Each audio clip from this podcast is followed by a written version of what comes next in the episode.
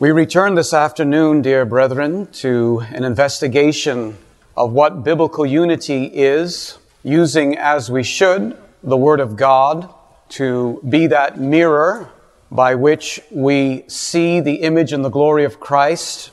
And that glory is a magnificent glory when one truly beholds beautiful biblical unity. One is wont to say, Behold, how good and how pleasant it is for brethren to dwell together in unity. I hope you remember where we were last time.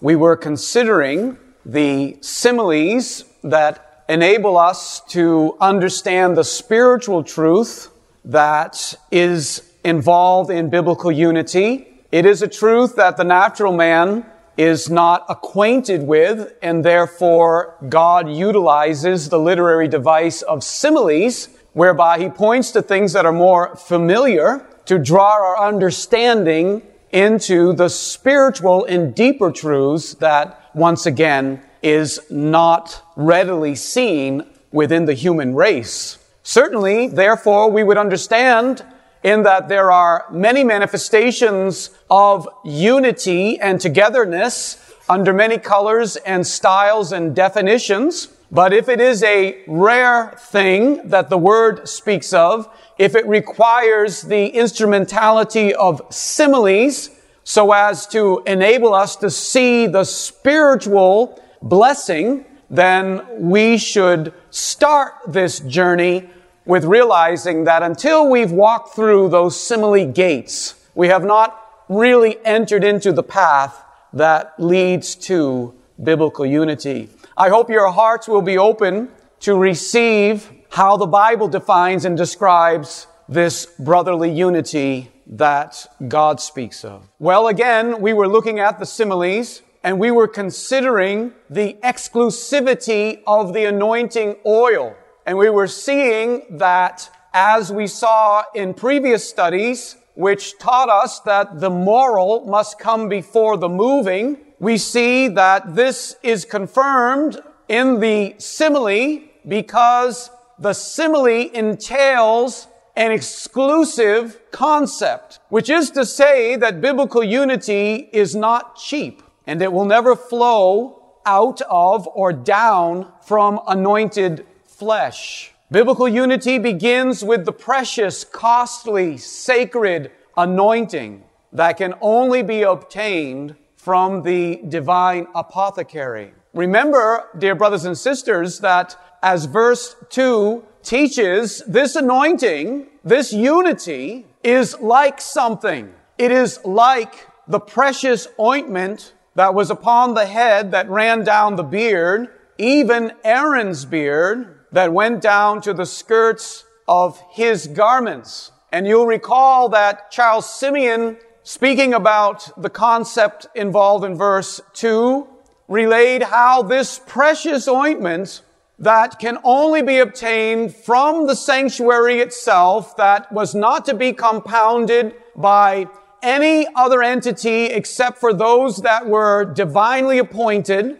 And this oil was not to be placed upon mere flesh, but upon the chosen of God. But this oil eventually, as the psalm teaches, it goes down from the head, down through the garments to the very skirts of the garment of the high priest. And this is to teach us that while the anointing starts from something very precious, something very exclusive, something very definitely placed in a particular way and operating with divine authority from heaven on down so that the entire process is controlled and ordered of God, it nonetheless is given with the ultimate attention or the ultimate, yes, intention of diffusing a beautiful blessing, in this case, involving the aroma that would be diffused widely to all who were in the temple precincts. And so we see that while unity is not cheap, it is nonetheless, when properly engaged and approached toward, it is nonetheless for the benefit of all. Now you remember with me that Jesus taught in John chapter 10 and verse 5 that his sheep will not follow the voice of a stranger. And when we think about that principle as it relates to this anointing oil and how true biblical unity comes about, we recognize starting with the imagery or the metaphor of a voice, we realize what Jesus is saying is that there may be gatherings of that which seemingly are religious engaged individuals. That is to say, they may seem to be Jesus' sheep, but if they're following the voice of a stranger, someone who has not entered in by the anointing of the Holy Spirit, but has come up some other way, well, Jesus is saying, whatever you see out there among men in terms of gatherings and collectiveness, if it isn't my voice that has beckoned them and called them to this place, then it isn't my flock. And so biblical unity is just not a matter of, a matter of gatherings. It's a matter of that which has been gathered through the voice of the true shepherd. And when we again take that principle and we think about what this anointing oil speaks of, and we realize that this anointing oil was very special. It was, yes, costly, but it was also unique. It had a very special and definite and distinct aroma and so we can also say that Jesus' sheep will not follow the scent of a stranger. Any anointing that is compounded by man just does not smell right. Perhaps you've heard the statement in the past that it doesn't smell, it doesn't pass the smell test. Well, these things are maybe catchy, but they're also quite useful because the reality is that whenever a stranger who has not gotten his anointing from the divine apothecary because he has a calling to be within the true sanctuary, whenever a stranger comes with a different scent than the holy scent of Jesus Christ and his character and his dispositions, then the real sheep will realize that this cannot be the one to whom I would gather because this ministry does not pass the smell test.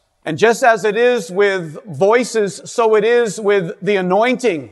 Voices can sometimes be smooth words and fair speeches. Voices can be quite difficult initially to determine whether or not it is the voice of your Lord Jesus or the voice of some impostor that is coming in his name. Remember, Jesus did say that if it were possible, even the very elect under certain conditions would be deceived. And so in the interest of true biblical unity, it not only is imperative that we listen very attentively to the voices that are moving our souls and our spirits and beckoning us into some sort of collective program and purpose. It is also necessary, as I say, using the anointing oil as the imagery by which to discern, we need to discern whether or not this anointing that is on this individual, has it come from the divine apothecary? Does it have the right scent to it? Does it have the scent of holiness and of purity and of honesty and of integrity? These things are very important, dear brothers and sisters. Now I want to go on to give further attention to this first of two similes, that which relates to the high priest before we get to the high place. And I want to point out to you that not only is the anointing precious and exclusive, but the high priest himself is an exclusive ministry. The idea of exclusivity, the idea of unity starting from an anointing that God himself has initiated, from an office that God himself has substantiated from a man that God himself has very definitely called. The idea that that is the beginning of unity is further confirmed, not just as I have stated by pointing us in the direction of this holy anointing that we recognize ultimately comes from the very temple of Almighty God and He is a divine, He is the divine apothecary who alone knows the ingredients and the mixture, as it were, that makes up the anointing of the Holy Spirit. But then that anointing is placed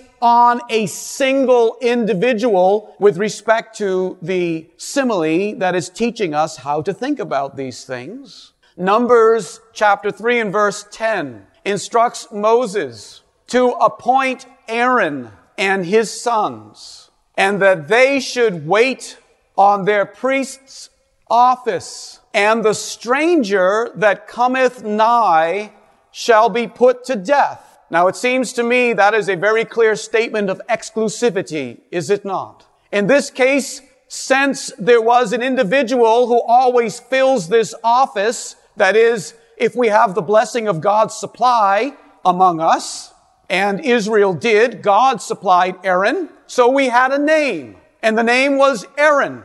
And God said that Aaron should wait upon the priest's office, and he says, a stranger someone I have not called, someone who is not qualified should not come near that position. If he were to do so, he was to be put to death. Now, lest you think that we're spending too much time in Old Testament imagery, allow me to make a remark about a hermeneutical principle there's a standard hermeneutical principle that in more modern times goes under the title of intertextuality. Intertextuality can be defined as the ways in which the meaning of a text is shaped by its relationship with other texts.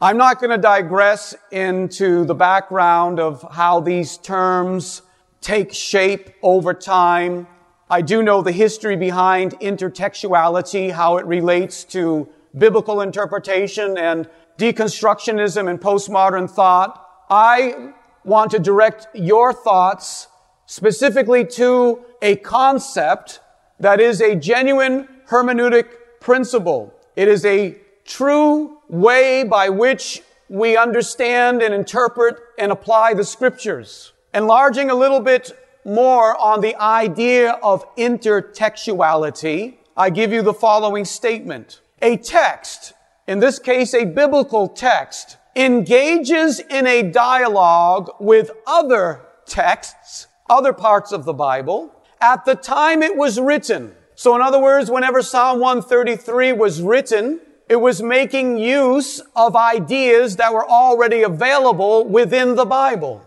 And the same text continues to contribute to a dialogue with other texts, especially in the case of a biblical text because its meaning is shaped by the wider canon of scripture.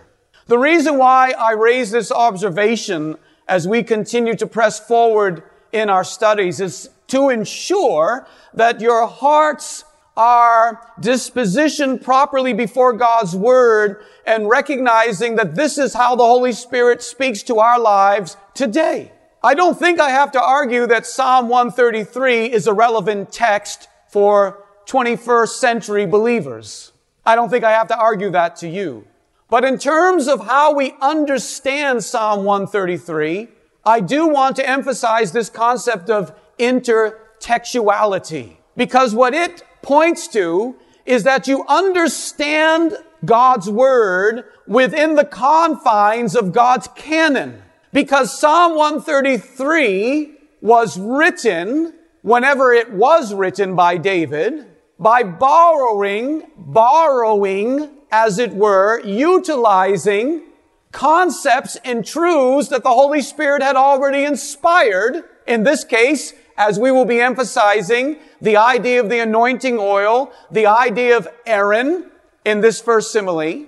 But then Psalm 133 becomes a context or further information that is then utilized by subsequent inspired scripture as time goes on and God dispenses more of His truth and will to our lives we look back to Psalm 133 to inform our hearts as to how we should understand what God is saying to us even within the New Testament. And this will be very important to comprehend and make use of within these studies, and the Lord willing, we'll get to some of that application before we're through today. But the thing that I'm emphasizing is if you try to interpret Psalm 133 by stepping out of the canon of scripture and thinking about other concepts and other ways of speaking about unity,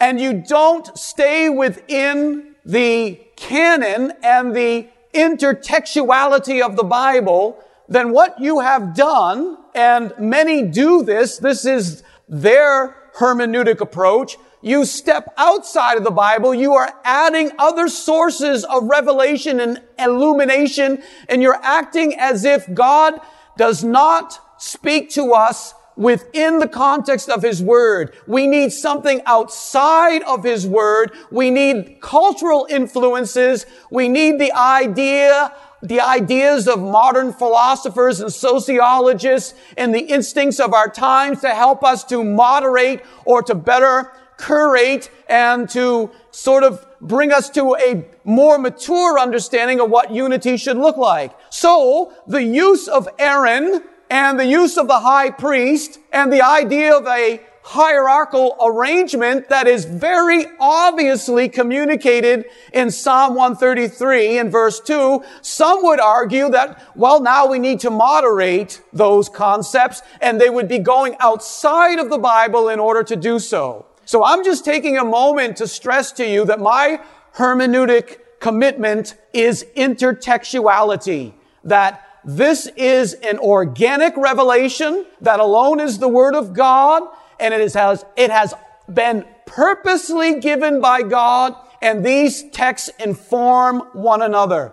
And when you stay within the entire narrative of the Bible and you make your interpretation within the confines of that narrative, then you will arrive at the mind of God. It may be offensive to the culture but it will be the mind of God. And so I come back to Numbers chapter 3, and I emphasize to you that how we in the 21st century, as a New Testament church, seeking in our times to look for and find and enter into and advance biblical unity, we do need to pay attention to how this starts with the high priest being involved. What does that have to do with anything? We should be asking ourselves. And why was the simile of a high priest used? Well, because again of what God had already revealed. And this text is pointing back to the high priest. And as I'm saying, it's speaking about the need of exclusivity before you get to inclusivity. You have to start with a truly anointed arrangement before you would ever arrive at genuine biblical unity. Now, this is not about validating a particular man or a particular name. It is about a position. It's about an arrangement. It's interesting how Psalm 133 and verse 2 is written because it says it's like the precious ointment upon the head that ran down upon the beard. And then it says, even Aaron's beard.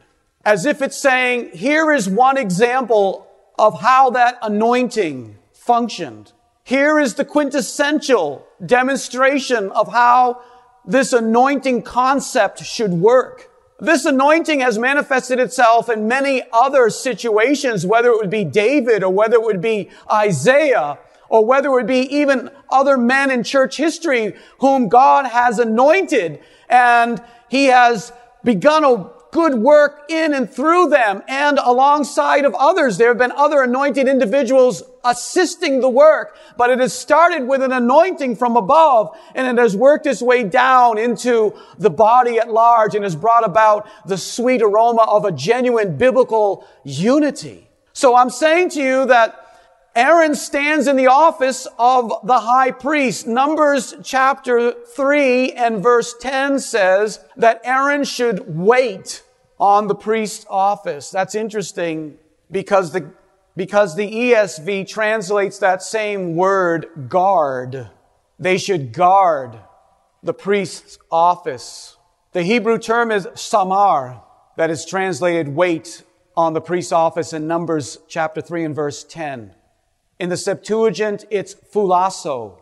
Both of these words mean indeed to guard, like a soldier would guard a prisoner. Phulasso in particular and samar as well can be used in that sense as I will show you in a moment. It means to watch over, to preserve. One translation uses this language, be responsible for. You shall appoint Aaron and his sons and they shall be responsible for the priest's office. And so you see what is happening here is that there's an anointing that just keeps emphasizing that biblical unity is all about the call and the purpose of God and it must be guarded and kept within the divine, within the Word of God, within a pure and true move of the Holy Spirit. It must be guarded. Think of the way in which this term has been translated. I give you two initial examples and you'll see how they relate to one another. In Genesis chapter 2 and verse 15, we are told that the Lord God took the man, that is Adam, and he put him into the Garden of Eden to dress it and to keep it. The word translated keep is the Hebrew word samar. So Adam was to guard and protect this holy place. We recognize that Adam failed to protect Eden. Adam chose a form of unity that destroyed the entire project of God. It is a very simple demonstration, but it's at the core of all that humanity presently suffers. You'll remember with me, of course, that within this garden situation, within this temple arrangement, we had two members of God's holy church, one by the name of Adam, the other by the name of Eve. And there was unity and blessedness, and it was the prospect of a wonderful future for the human race. But one of the members of this church was tempted by the devil, and she succumbed to that temptation. Adam was tasked with guarding the sacredness of God's program and his plan. Adam was granted an anointing by which he was not to champion human unity as an end to itself, but only as it functions in conformity to the will of God. And he violated that obligation. And as a result, there has been division and there has been sorrow and pain and suffering in the human race ever since. And indeed, you'll remember the division that even manifested itself between Adam and Eve just after the fall with Adam blaming Eve and so on. Well, then consider the language of Genesis chapter 3 and verse 24. So God drove Adam out of the Garden of Eden and he placed at the east of the Garden of Eden cherubims and a flaming sword which turned every way to keep the way of the tree of life. You see what is happening here is where Adam failed to preserve holiness to preserve the tree of life, to preserve the truth in the evangelium, the gospel, the message, the source of all of man's happiness, the tree of life. Where Adam failed, God did not change the plan and decide that the new project is going to be the social blessing and benefit of mankind and we'll just put a blessing upon whatever the arrangement is, however it looks, whatever Adam's family looks like now. I just want them all to be happy. No, he put him out of the sacred environment and then he protected the tree of life as if to say, if you're going to enjoy another experience of beautiful biblical unity, you're first going to have to enter into my redemption so that you can pass by the flaming sword of judgment through the blood of Jesus and partake of the tree of life. You can't get there just through a social endeavor because there are angels that are guarding the path toward the life that brings the unity that once was available to humanity but was sinned away. And so you see with me that the language that is used along these lines is still pertinent to the work of God in our time. This again goes back to intertextuality.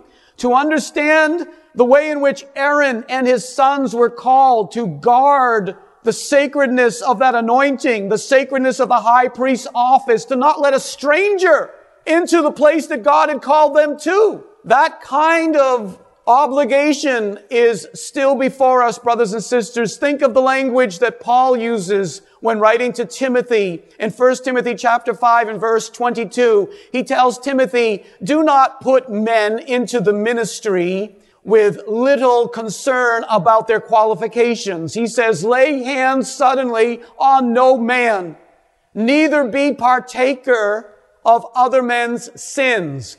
Keep yourself pure. Keep yourself pure. That involves Timothy's own life, but it also involves how he's representing God in terms of how he's guarding and protecting the sacred space of God's church. Paul was certainly one who guarded the ministry of the word.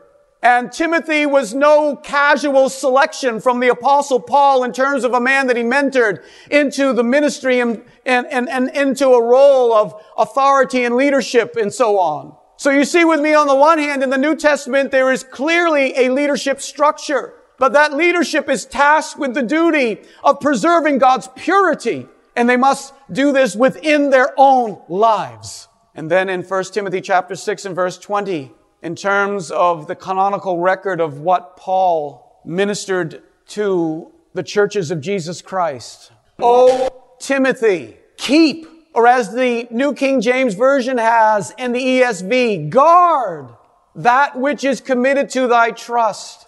I just emphasize that, dear brothers and sisters, to you, that you might not entirely see, perhaps, how this approach is in keeping with a quest for biblical unity, but that is exactly why these teachings are taking the direction that they are. Because the way that the Bible itself directs the pursuit of unity is along these lines. It is like an anointing that starts from above and comes down upon the head, even the head of the high priest. This exclusive office that God himself has chosen, that a stranger must not enter into.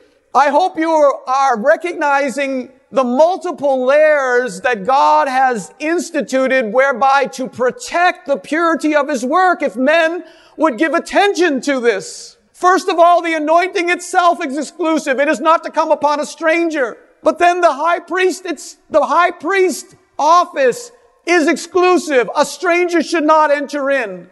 And then they who are even in the office of the high priest.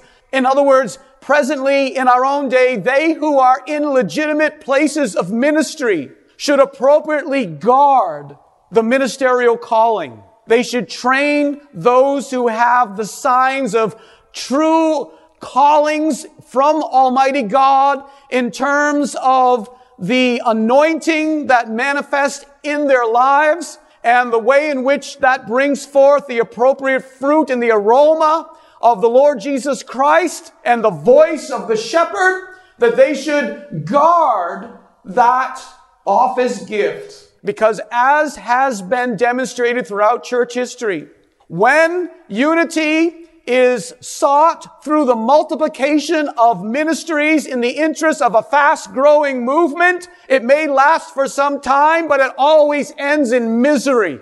And so we would do better if needed, to slow the pace down, to guard the ministerial office, to make sure and intercede for as needed for a true anointing from heaven to come down upon those who are called specifically by God into the ministerial office and they will have the right position and the right disposition and they will minister the voice and aroma of the Lord Jesus Christ and the blessing of the Holy Spirit will be commanded the scriptures tell us, under that arrangement by God in due time. Well, you've heard of the demonstration of manners that was put forth in the Romantic era through the writing of Jane Austen entitled Pride and Prejudice. I would skip out of that textual environment and bring you into the text of the Bible and bring to your attention the Bible's story of something similar that we will call pride and punishment. And it's the example of that which occurred to an 8th century king of Judah by the name of Uzziah. And we will see in this man's life that there was a violation of these stipulations that we have just read to you out of Numbers chapter 3 and verse 10. And we'll, I hope, be able to confirm to your spirits how seriously God takes these ideas that until you protect the anointing, until you protect the office gift of whatever calling that is legitimate in our times, and we'll get to that ultimately, hopefully at the conclusion of this message. But again, the intertextuality doesn't get into the office gifts of Ephesians 4.11. We'll get to those eventually. But it shows us the paradigm, the pattern, so that when you get to the office gifts that are appropriate for New Testament times, you recognize that they are to be thought about within the text of the Bible. So that Psalm 133 definitely has application to the New Testament church of Jesus Christ. Because there are individuals who fit within that category while stating and fully recognizing and glorying in the fact that Jesus Christ is certainly our high priest, but that was always the case even in Old Testament times. It was still under the sovereignty of Almighty God. I realize that there's a special sense in which Christ is made the high priest of the New Testament church. We will indeed get to those observations. I'm just feeling a little bit needful. I'm feeling it's a little needful for me to give you a little foreshadowing so you follow what I'm saying. I'm saying that the language of verse 2 of Psalm 133 is precisely what we need to pay attention to in order to understand how this unity works. So again, until we protect the anointing itself and we have deference toward that anointing, we understand its exclusivity and sacredness, until we recognize that that anointing just doesn't fall in any old place. It, if it begins upon the ministry that God has called, until we understand and protect those things, we haven't begun to set ourselves up for biblical unity. We've turned everything upside down and thought that we would get biblical unity through the path of democracy and popular sentiment and uh, cultural accommodation. And we're never going to get there. So I want you to see how when the high priest's office is not properly guarded by man, that God himself still demonstrates his concern and his interest and his demand that this office be kept sacred. I turn your attention to Second Chronicles chapter 26, and here we are reading about Uzziah. We read in the 15th verse that Uzziah made in Jerusalem engines or machines invented by cunning men to be on the towers and upon the bulwarks or the corner defenses to shoot arrows and great stones withal. This is almost like Leonardo da Vinci, you know? These are incredible inventions that are occurring in the 8th century BC. War machines. And Uzziah's name spread far abroad, for he was marvelously helped by God until he was strong. Then verse 16 says, But when he was strong, his heart was lifted up to destruction, for he transgressed against the Lord his God and went into the temple of the Lord God to burn incense upon the altar of incense. Now pause with me for a moment to think about the context that is presenting itself to us. Here is one of the better kings of Judah, Uzziah by name. And the Bible itself says that he is being helped marvelously and within the context of Old Testament times, through the invention of these engines of war, that we could argue that God's anointing and blessing is passing on to cunning men to understand. And this would result in the protection of God's people and thereby facilitating a greater unity and peace and uh, the people of God coming together and being protected and being blessed and growing up in the purposes of God. This is not an exaggeration. I'm just telling you in a summarial fashion what was emerging under Uzziah's anointed reign. Now, Uzziah was anointed as a king. And when this king was operating under the position and the calling of God, you notice the anointing was flowing down from him to cunning men and they were working together and they were building up the kingdom of God and spiritual warfare as it relates to our time was manifesting itself and they were getting stronger and they were getting more capable of defeating the, um, the, the attacks of the enemy and so on. All of this is boding well for God's people. But what I want you to see is that when Uzziah, Uzziah, when Uzziah steps out of his anointing and he takes upon himself a role and a function that God had not called him to, all of this begins to fall apart. As we go on to read in the 26th chapter of Second Chronicles, beginning in the 17th verse, Azariah, we are told, the high priest, went after Uzziah when he entered into the temple of the Lord to offer incense.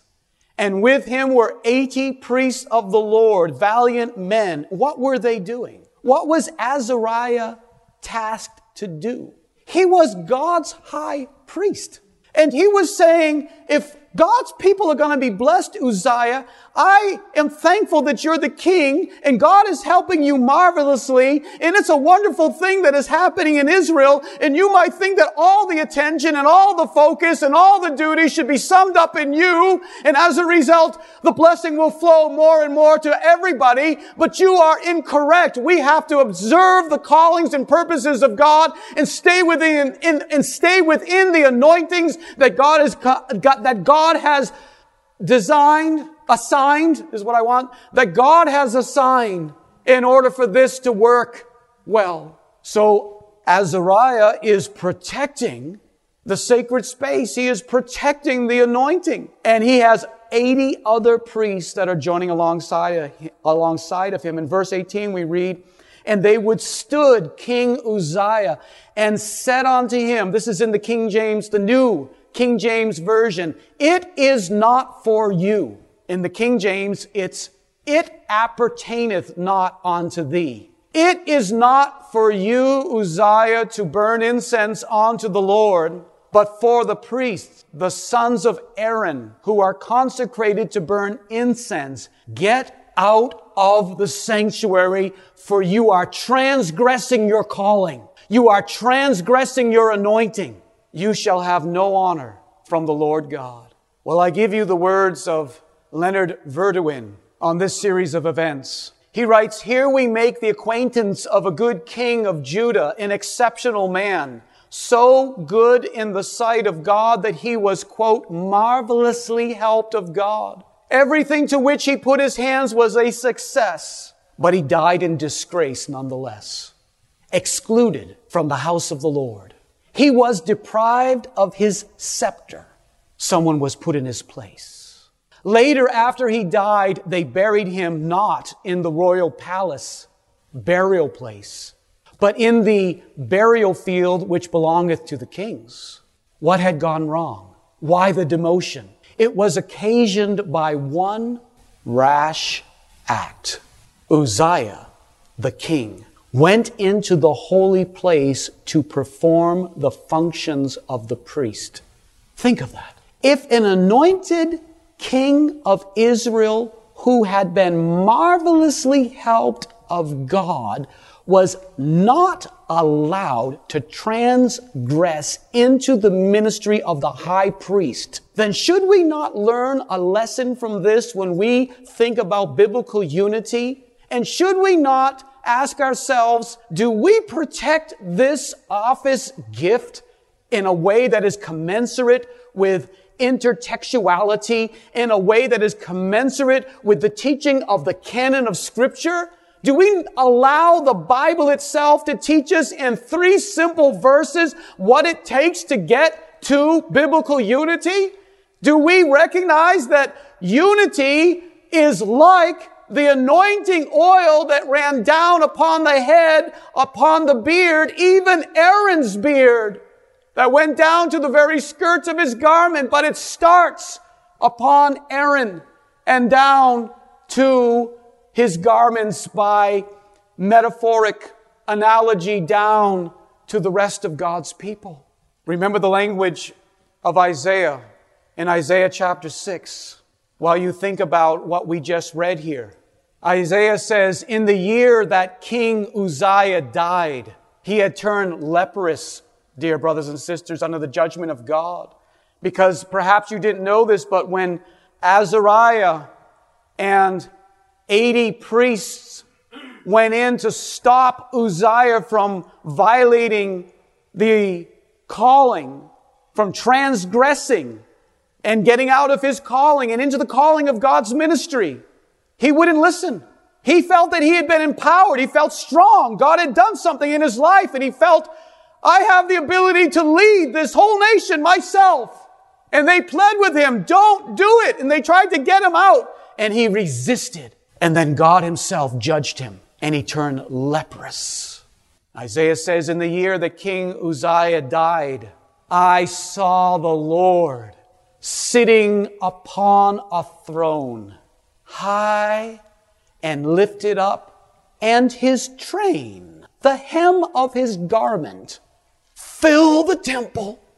You should see in this imagery the possibility of unity coming to the nation of Israel after all. Because if men don't preserve these sacred truths, God himself still teaches them and still protects them. In the year that this man who was blessed of God and had an anointing, but sought to transgress the limits of what God had called him to and raise himself up to a position that he was not given from God, in the year that his efforts ended, God was still on his throne. And we are told that his train, think of it, think of the imagery, it's like the high priest. It's like Psalm 133 that his garment and the hem of his garment filled the temple. In other words, the glory of the Lord, the blessings of the Lord God, they distribute themselves all among or among all of the myriad of hosts that gather before his glorious throne. That's the way unity works. It's the way it will work for eternity. It observes the unique and sovereign place of Almighty God. It recognizes the only true anointing that can come from the Holy Spirit. But it realizes that through love, that anointing flows out to all. Dear brothers and sisters, this is the way that this anointing works. Even the pouring of the oil is an act of exclusion. Take, for example, the language of Leviticus chapter 8, beginning in verse 10 we read Moses took the anointing oil and anointed the tabernacle and all that was therein, and he sanctified them. When he anointed the tabernacle and everything within it, it was sanctified, it was set apart. And he sprinkled thereof upon the altar seven times, and anointed the altar and all his vessels, both the laver and his foot, to sanctify them. Now, so far, what we have is similar to what we spoke about last Sunday. We have various pieces of furniture, if you will, inanimate objects within the sacred space of God's temple. And when they are anointed with oil, they are set apart and sanctified and no one would dream of going home and cobbling together their own little altar of incense or their own little lampstand and saying, well, mine looks pretty good. Why don't we substitute mine for yours? Or why don't we add them all together? And, and why don't we just all get into this work of God wherever we feel like and we'll all just sort of join in and everybody will be happy and we'll all just get along and we'll all feel good about this this will just cultivate unity among us. No one would have that attitude toward the sacred objects of the temple. Amen? Just like as I said in our own time, no Christian looks at the object of the Bible, which at its basic elements is paper and ink, but because it is the printing of God's word, in that sense, it has an anointing to it, if you understand what I mean. And no one treats that object with disrespect. Even if it's a tattered old Bible, even if it's not your favorite version, you still respect that Bible. But verse 12 of Leviticus 8 goes on to say the same act, the same principle, the same process is to be applied to Aaron. And Moses poured of the anointing oil upon Aaron's head and anointed him to set him apart. I hope this is coming across to our spirits, dear brothers and sisters.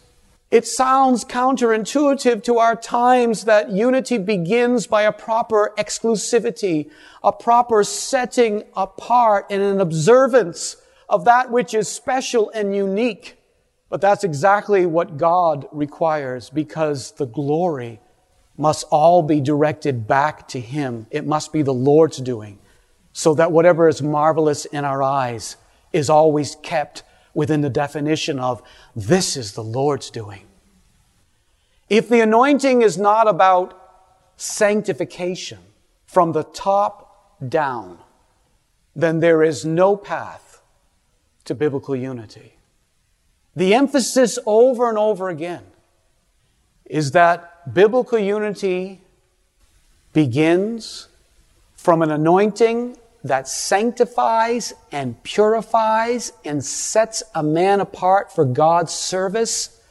And that individual is to keep himself and to guard what is pure and what is right and what is holy, to guard God's deposit. That is his calling. He must have a holy life. He must have a holy character. He must have the fruits that give off the aroma, as it were, of that anointing in order for the prospects of a unity to ultimately begin to be brought about through the work of the Holy Spirit. No program, no music, no seminary degree, no carnal charisma, no social gospel, no grassroots movements, no populist sentiment can do what only the sacred anointing of God can do. Cultural accommodation is not the path toward a better unity. Sanctification, in the interest of cultural cleansing, is the path to the unity that God will bless. One of the other songs of degree make this point when Psalm 127 in verse 1 says, Except the Lord build the house, they labor in vain that build it. Unless the Lord is building the house. And what we're learning is they who are called to build God's house, dear brothers and sisters, are the sanctified, anointed of the Holy Spirit, instruments of Almighty God. Consider the words of a man who built a crystal cathedral. His name is Robert Schuller. You've probably heard of him in conjunction with a few things the Crystal Cathedral, for one, perhaps the weekly Hour of Power TV program that he began, which while he was alive reached 1.3 million viewers and was shown within 156 different countries of the world. And now his grandson, Bobby Schuller, continues to broadcast, and it's said that he reaches 2.2 million people every week. I assume that those statistics are still relevant. They might be a little dated from the sources I work from. But Robert Schuller built a crystal cathedral. Robert Schuller was a man who presented an anointing and a charisma, and he was one who advocated unity and togetherness, and many, many, many, many, many voices have bought in to that description of unity and that path toward unity. But the man who built the Crystal Cathedral had this to say, and I quote, this is out of his book, Self-Esteem, The New Reformation, written in 1982. Classical theology, Schuller says, has erred or erred, depending on how you like to pronounce that word, has erred in its insistence that theology be, quote, God-centered and not man-centered. Sin is defined as any act or thought that robs myself or another human being of his or her self-esteem. And what is hell? To Schuller, it is the loss of pride that naturally follows separation from God, the ultimate and unfailing source of our soul's sense of self-respect. A person is in hell when he has lost his self-esteem. The cross sanctifies the ego trip. Now, if you understand Robert Schuller, and I could give you many more quotes along these lines, but what I'm manifesting to you is though this man is in a position of spiritual authority, claims an anointing, and is the voice and was the voice for unity and methodologies toward unity that are very, very influential continuously in our own times. What I'm saying to you is that this man did not ever understand the sacredness and the holiness of God's word and God's purpose and God's plan. But I chose Robert Schuller within this teaching in order to demonstrate something to you that I can only spend so much time with, so I'll run through it somewhat quickly. When you're acquainted with Robert Schuller and you know his life and connections, you realize that if you look as it were backwards, which is to say a little bit in the past, but also somewhat sideways because we're also talking about contemporaneous events. If you understand Robert Schuller, then you'll understand Billy Graham, who was a great friend of Robert Schuller. And then if you understand Robert Schuller and you look a little bit forward, you'll have a better understanding of Chuck Smith, the founder of Calvary Chapel. And from Chuck Smith, you get to Lonnie Frisbee. And from Smith and Frisbee, you get to John Wimber. In the mix of this, you get to Mike Bickle. And then you quickly get to Mark Driscoll. To one side of this is Rick Warren. To the other side is the Gospel Coalition, and I won't give you all the names that are related to the Gospel Coalition because this gets a little sticky. But what I have just stated to you and demonstrated is is if you now look around after all of those very real connections, you will realize that you are smack dab in the middle of modern evangelicalism where the leaders are many, but the qualifications are wanting. And if that doesn't demonstrate to you the need to hear the ideas that we are ministering to your hearts about where does real biblical unity come from? and to think about it along the lines of this obligation to honor and to see as sacred and to guard and to respect the anointing of the Holy Spirit and men who occupy positions of leadership who are sanctified and set apart and walk with God and have holy dispositions and character and not just a charismatic position and a program. Because all those names that I arrayed together, dear brothers and sisters, they are not put together in a slanderous narrative of guilt by association. I know some of those names are relatively well known, and I know that others who hear these teachings will recognize many of those names, and many will understand the interrelationships that I'm pointing to, some better than some of you. But leaving aside a much bigger story, I put out that statement to your hearts in order to demonstrate the history of inattention to the biblical path to real biblical unity. And there is no way to resolve this except through repentance to the degree that we've participated in that kind of process where we've multiplied men in positions of leadership with little regard for Holy Spirit calling and whether or not they live holy, sanctified lives and they protect the Word of God and they protect the truth of God. The only way toward this blessed, sacred thing where God genuinely commands the blessing is to pay attention to the similes, to go to these gates of similes that are blocking, as it were, that you have to go through, you have to open in order to get to the path that leads to real biblical unity. You understand what I'm saying? You have to realize that that path to real biblical unity, you're not on. It's blocked to you until you understand these two similes and you walk through them. And by virtue of the hermeneutical principle of intertextuality, it is entirely appropriate that I stress the implications of the utilization of Aaron as the high priest and the exclusivity and the sacredness and the care and the concern that is associated with all of that.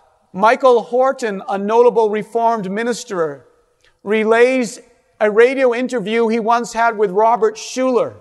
He says, I asked Dr. Schuller when Schuller was alive, of course. Schuller is not alive any longer.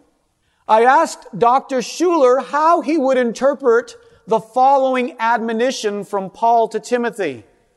And then Michael Horton began to read to Dr. Schuller in this radio interview Paul's language from 2 Timothy 3 verses 1 through 5. This know also that in the last days perilous times shall come, for men shall be lovers of their own selves, covetous, boasters, proud, blasphemers, disobedient to parents, unthankful, unholy, without natural affection, truce breakers, false accusers, incontinent, fierce, despisers of those that are good, traitors, heady, high-minded, lovers of pleasure more than lovers of God, having a form of godliness but denying the power thereof. From such turn away.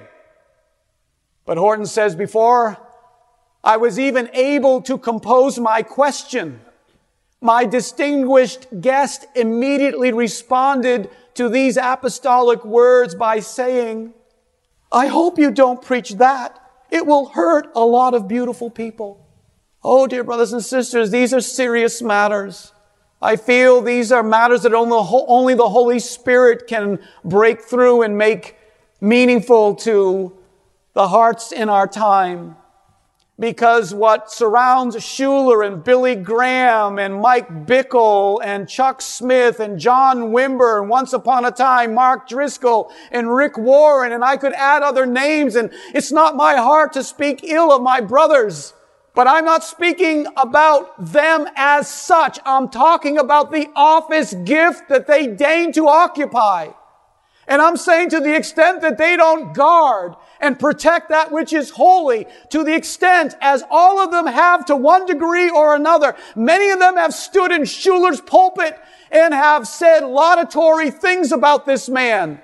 It is a fact and it betrays a very serious lack of spiritual discernment and manifests a vacancy of a sacred interest in protecting that which is pure and holy before God. And so they build their churches, they build their crystal cathedrals, they build their mega enterprises, largely because they don't preach things that will hurt all the beautiful people. Well, dear friends, we don't want to hurt beautiful people wherever beautiful people are. And I don't mind using that loosely. Beautiful people, meaning the human race. We don't want to hurt them either. But we want to call them out of darkness into God's marvelous light. We want to espouse them onto one husband, the Lord Jesus Christ, and to present them holy and without spot and without wrinkle before the Lord Jesus Christ. It's no wonder that George Barna, a Christian pollster, for lack of a better way of defining what, at least in part, this man is involved with. But the Barna Research Group, after doing polling within American Christianity, made this conclusion. Barna writes, in short, the spirituality of America is Christian in name only. We desire experience more than knowledge.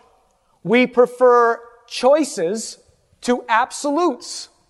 We embrace preference, preferences rather than truths. We seek comfort rather than growth. Faith must come on our terms or we reject it. We have enthroned ourselves as the final arbiters of righteousness, the ultimate rulers of our own experience and destiny. We are the Pharisees of the new millennium. That doesn't sound like the church of Jesus Christ to me. Think of what this anointing goes on to demonstrate, the way in which it is further expressed when we think about the high priest.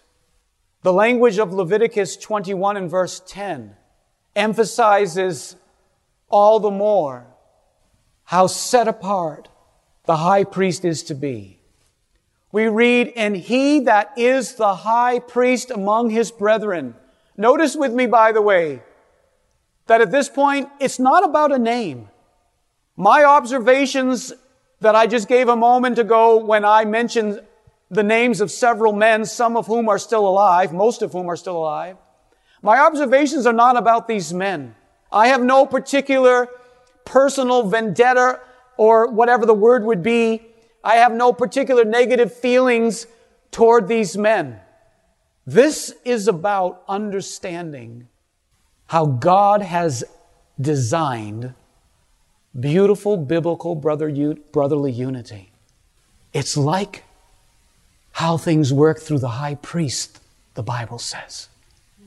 And we read in Leviticus 21, he that is the high priest among his brethren, whoever it is, whatever his name is, upon whose head the anointing oil was poured, and that is consecrated to put on the garments, shall not uncover his head, he shall not rend his clothes, if we continue to read within the following verses, we read, He cannot touch a dead body. He cannot leave the sanctuary. He cannot marry a widow. He cannot marry a divorcee. We learn that His garments themselves were exclusive in Exodus chapter 28 and also in Exodus chapter 29. We read about the turban and the holy crown that was to be put upon this mitre that said holy to Yahweh written on it. He was to have a gold, blue, purple, and scarlet ephod. He was to have a breastplate with 12 gems, three rows of four gems spaced across this breastplate.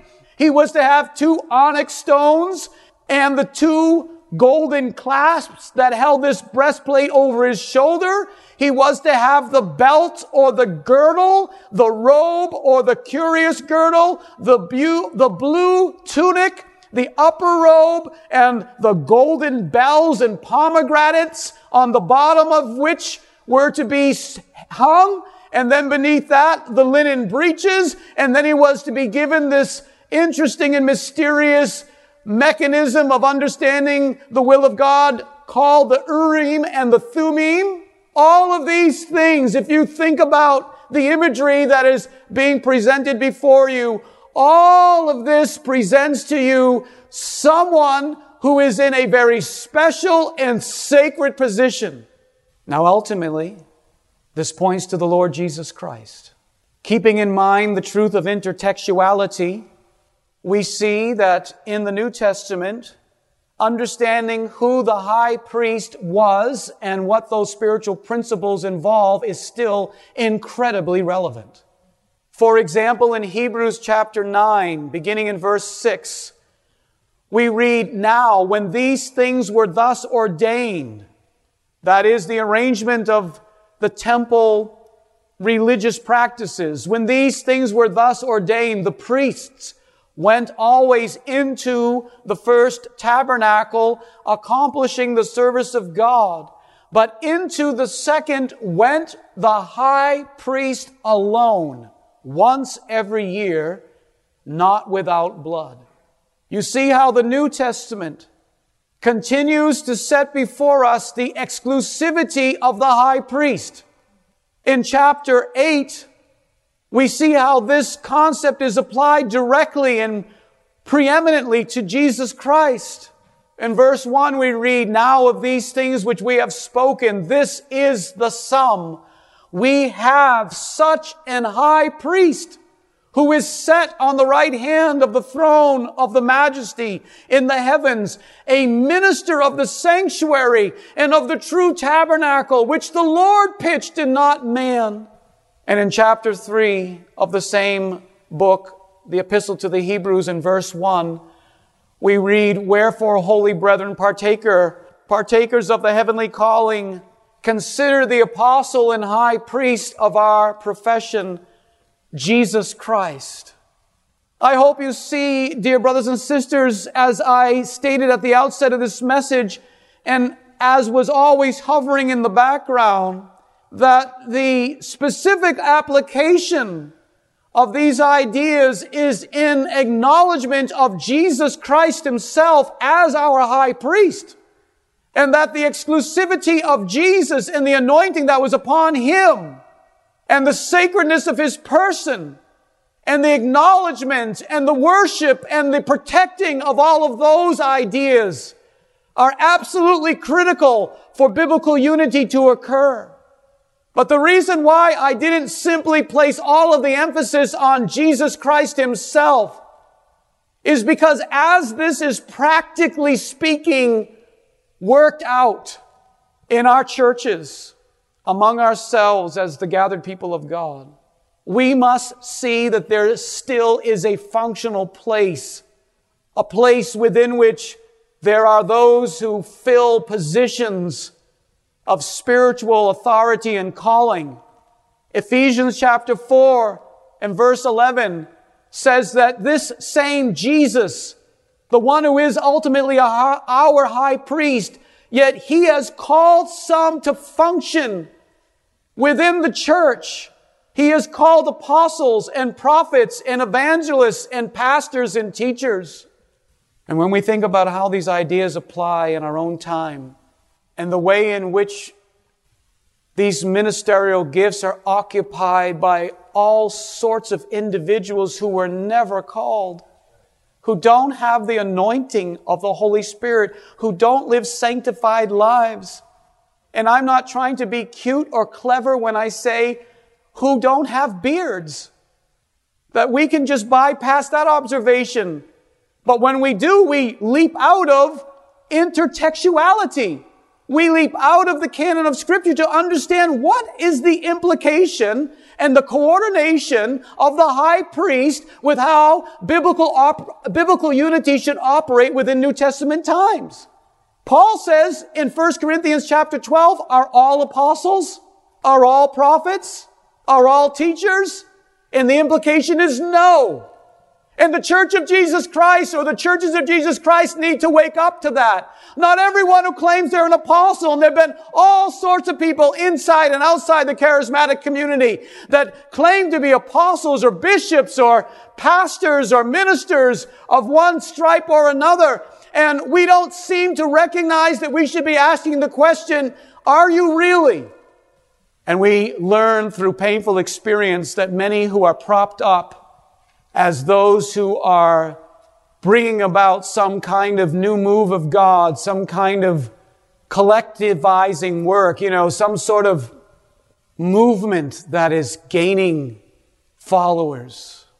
We seem to have to learn the hard way that if it wasn't started by the Lord, if the Lord didn't start to build this house, you're laboring in vain.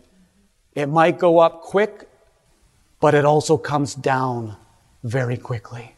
I will conclude, dear brothers and sisters, this afternoon by just reminding you of the fact that as it was with Aaron, so it is in the New Testament. There are specific qualifications that must be met for someone to be in the office gift within the church of Jesus Christ. 1 Timothy chapter 3 gives us a whole list of these qualifications. We won't look through that list presently, but I'll point you to the second verse, which says that this pastor must therefore have the following qualifications. What I'm stressing is what is clear in the Greek. Verse 2 starts with the Greek word dei. A very simple word, but it means must. Must therefore ton episkopon. This overseer who will function in our times in a position similar to Aaron, there are qualifications that must be met. One of which is he must be the husband of one wife. And I realize there's all kinds of ways you can interpret that if you're willing to go outside of the canon of Scripture. You stay within the canon of Scripture, you easily coordinate Aaron's beard with the reality that the New Testament teaches that leadership within the church of Jesus Christ is limited to the male gender. 2 Timothy chapter 2 and verse, verse 15 says that the man of God must study to show himself approved unto God. A workman that needeth not to be ashamed, rightly dividing the word of truth. This is similar to the obligation of 2 Timothy chapter 3 and verse 2, that he is to be didacticon, apt to teach, able to teach. It also correlates with 2 Timothy chapter 3 and verse 6 that he is not to be a novice. There are qualifications, is what I'm stressing. So that the man who is at the head of a work doesn't wind up being a shame to the body of Christ by moral failures, by doctrinal error, saying such nonsensical things as the cross sanctifies the ego trip Dear friends, we have all kinds of unity that has been brought about through the methods of men like Robert Schuller. What we lack is the kind of unity that pays attention to the teaching of Psalm 133 and recognizes all the implications of the simile that Aaron presents to us in teaching all of the attention that we must first give to the sacred to the holy calling of God. If we're ever going to reach beautiful biblical unity, we're going to have to start paying attention to the qualifications that start right from the top. Lord willing, we'll continue with this again next time and get to the second simile as the Lord allows. May the Lord bless the word to your hearts.